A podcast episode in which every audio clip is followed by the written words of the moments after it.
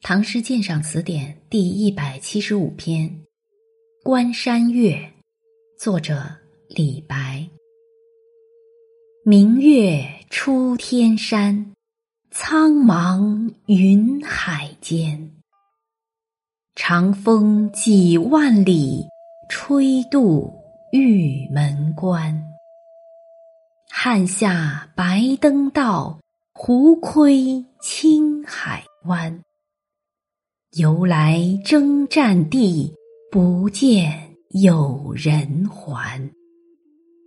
戍客望边色，思归多苦颜。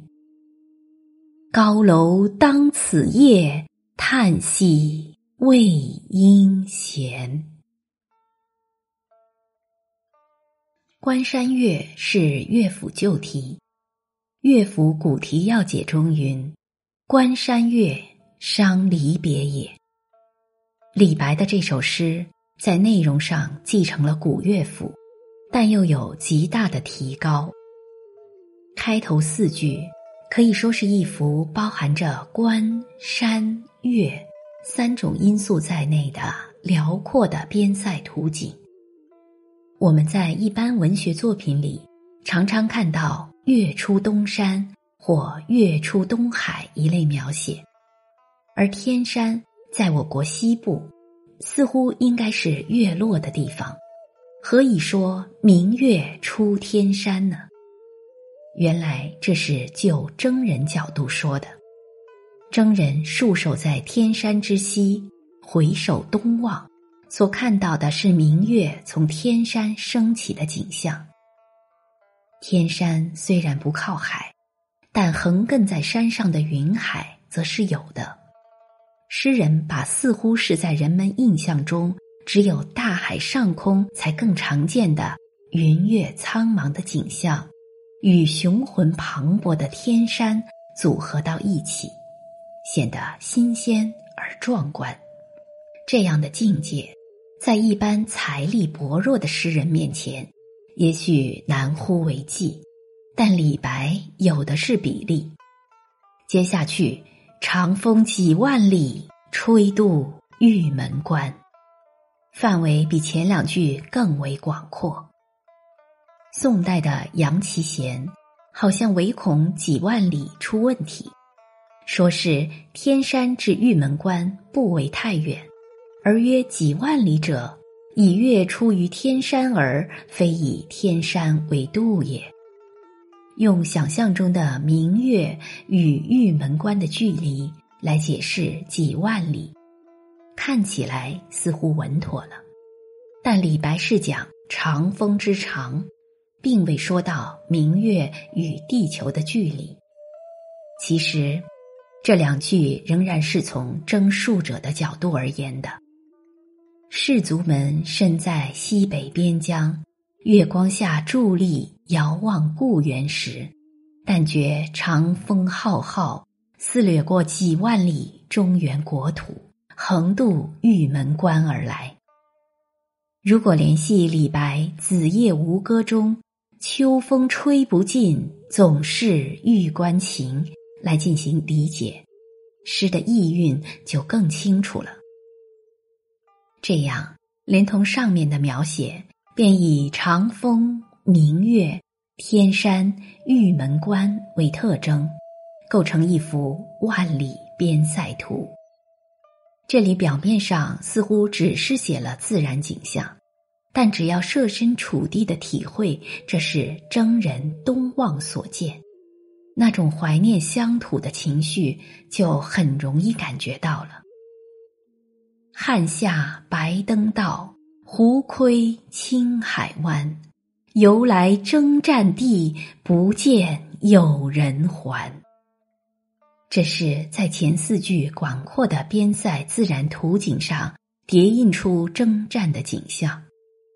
夏指出兵，汉高祖刘邦领兵征匈奴，曾被匈奴在白登山（今山西大同市西）。围困了七天，而青海湾一带则是唐军与吐蕃连年征战之地。这种历代无休止的战争，使得从来出征的战士几乎见不到有人生还故乡。这四句在结构上起着承上启下的作用，描写的对象由边塞过渡到战争，由战争过渡到征戍者。戍客望边色，思归多苦言。高楼当此夜，叹息未应闲。士兵们望着边地的景象，思念家乡，脸上多现出愁苦的颜色。他们推想自家高楼上的妻子在此苍茫月夜，叹息之声当是不会停止的。望边塞三个字，在李白笔下似乎只是漫不经心的写出，但却把以上那幅万里边塞图和征战的景象跟戍客紧紧联系起来了。所见的景象如此，所思亦自是广阔而渺远。战士们想象中的高楼思妇的情思和他们的叹息。在那样一个广阔背景的衬托下，也就显得格外深沉了。诗人放眼于古来边塞上的漫无休止的民族冲突，揭示了战争所造成的巨大牺牲和给无数征人及其家属所带来的痛苦，但对战争并没有做单纯的谴责或歌颂。诗人像是沉思着一代代人为他所支付的沉重的代价，在这样的矛盾面前，诗人、征人乃至读者，很容易激起一种渴望。这种渴望诗中没有直接说出，但类似“乃至兵者是凶器，圣人不得已而用之”的想法，是读者在读这篇作品时。很容易产生的离人思妇之情，在一般诗人笔下，往往写得纤弱和过于愁苦，与之相应，境界也往往狭窄。但李白却用“明月出天山，苍茫云海间，长风几万里，吹度玉门关”这样的万里边塞图景。来引发这种感情，这只有胸襟如李白这样浩渺的人才会如此下笔。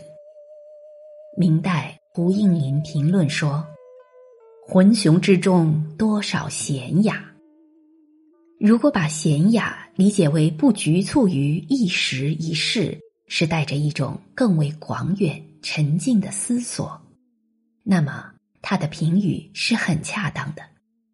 用广阔的空间和时间做背景，并在这样的思索中，把眼前的思乡离别之情融合进去，从而展开更深远的意境，这是其他一些诗人所难以企及的。本篇鉴赏文作者于树成。